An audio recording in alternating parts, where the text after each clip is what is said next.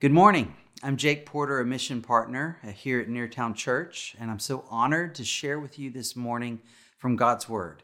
Specifically, we're going to be in Psalm 25. So I want to invite you to open your Bible or your Bible app to Psalm 25. And while you do that, I'm going to give you a bit of an idea where we're headed this morning. The book of Psalms was the hymnal for ancient Israel's worship, it was their book of church music. And they're packed full of emotions. And the predominant emotion of Psalm 25 is shame. Now, of all the emotions that God's given us, I do not know of one that provides of any more discomfort than shame. Who wants to feel that? Our upper chest gets tight and we feel a warmth in our necks and our faces that somehow makes us want to turn our eyes away from the world. Shame makes us want to disappear. Bit of trivia for you. The English language is one of the few languages in the world that has only one word for shame. Most have a word for healthy, positive shame and another for unhealthy, negative shame. So for us, the very thought that shame can be good is difficult to believe. You're probably thinking to yourself, I don't want any kind of shame. But that's not true. You don't want to live a shame free life. And you know this intuitively. Just as no one wants to be shameful, you also don't want to be shameless. Both extremes are unhealthy. Yet we've found ourselves in one position or another, all of us. And I would say, based on my experience counseling others and looking at my own past, that shame, more than any other emotion, is at the root of our fears and guilts and broken relationships and stressors and many other issues. In the first three verses of Psalm 25, shame or being ashamed is mentioned three times. Look with me at verses 1 through 3. To you, O Lord, I lift up my soul. O my God, in you I trust. Let me not be put to shame. Let not my enemies exult over me. Indeed, none who wait for you shall be put to shame. They shall be ashamed who are wantonly treacherous. And then again at the end, in verse 20, shame is mentioned again. Oh, guard my soul and deliver me. Let me not be put to shame, for I take refuge in you.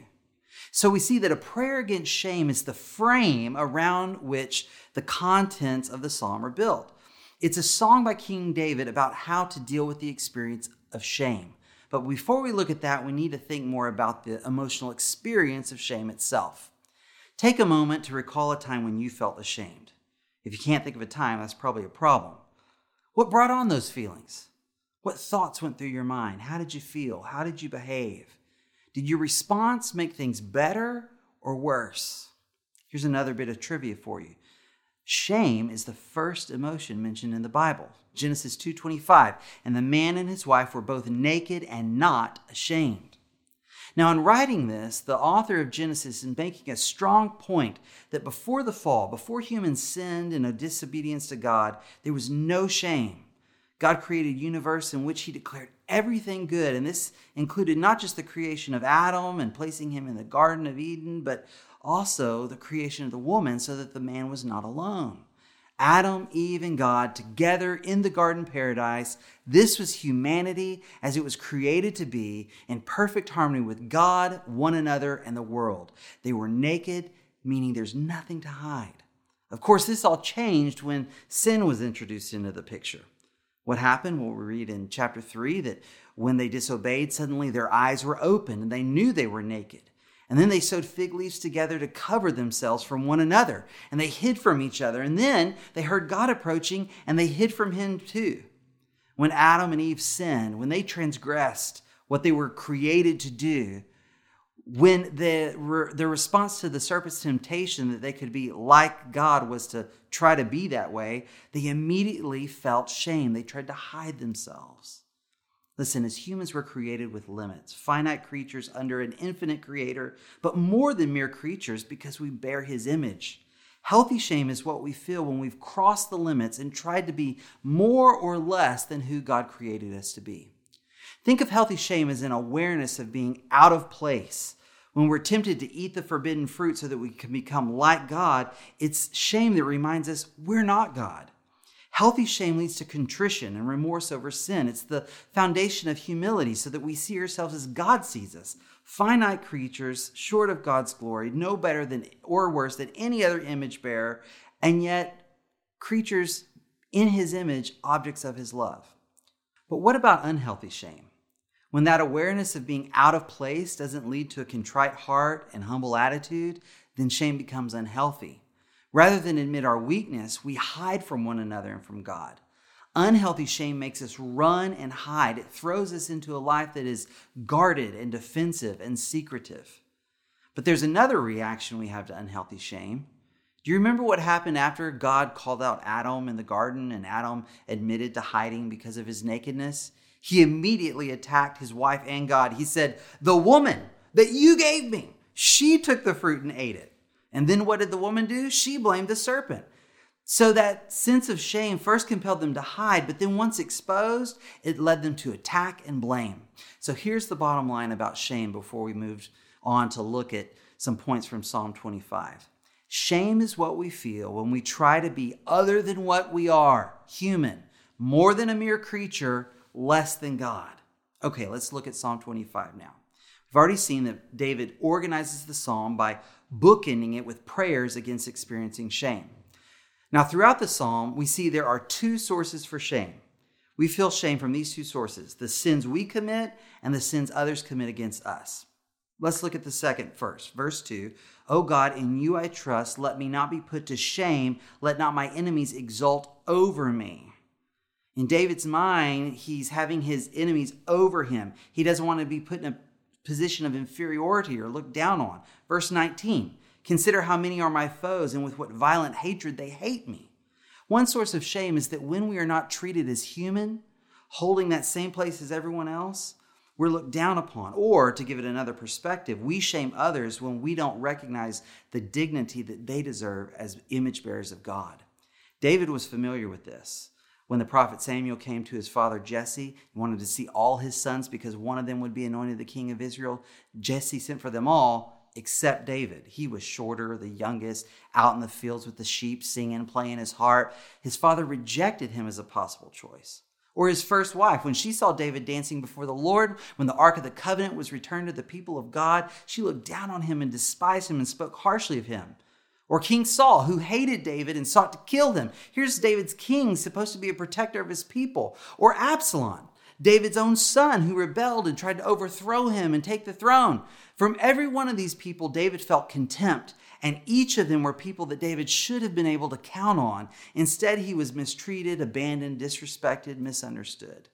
Parents, authority figures, spouses, kids, friends, when we feel looked down on by them, we may feel shame. We fear them making a judgment that we are less than.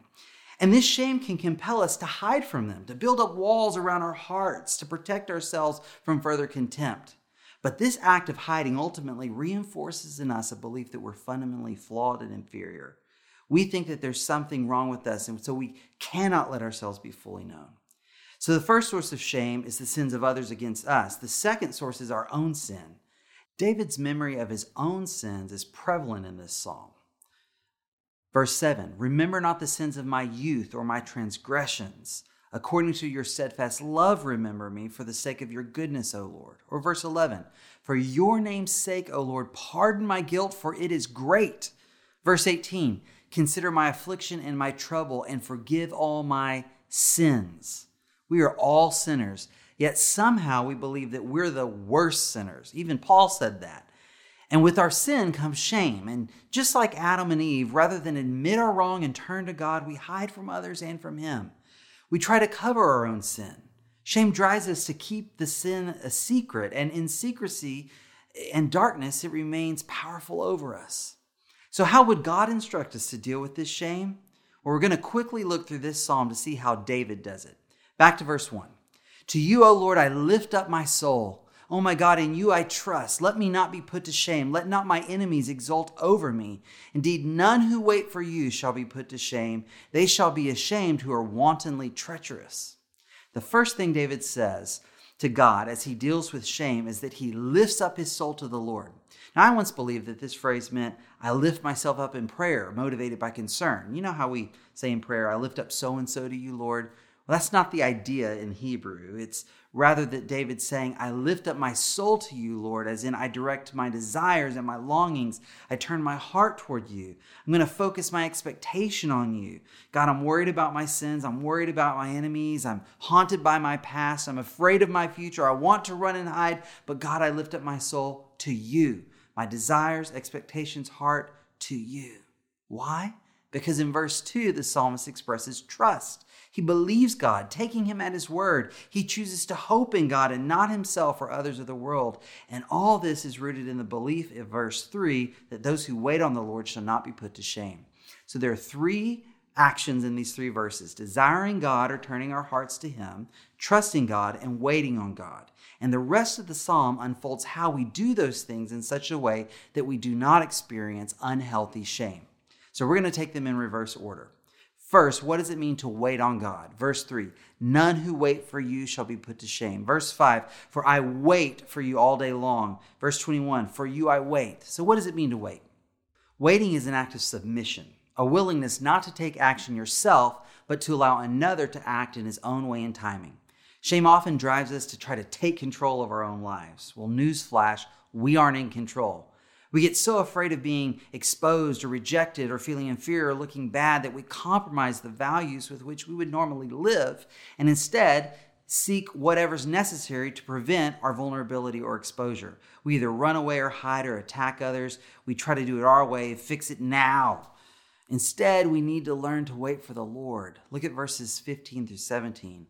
My eyes are ever toward the Lord, for he will pluck me out of the net.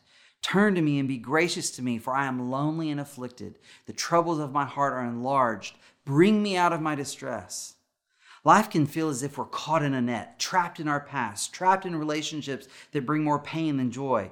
And look at this strange combination of emotions in verse 16 lonely and afflicted. To be afflicted means that someone is attacking us.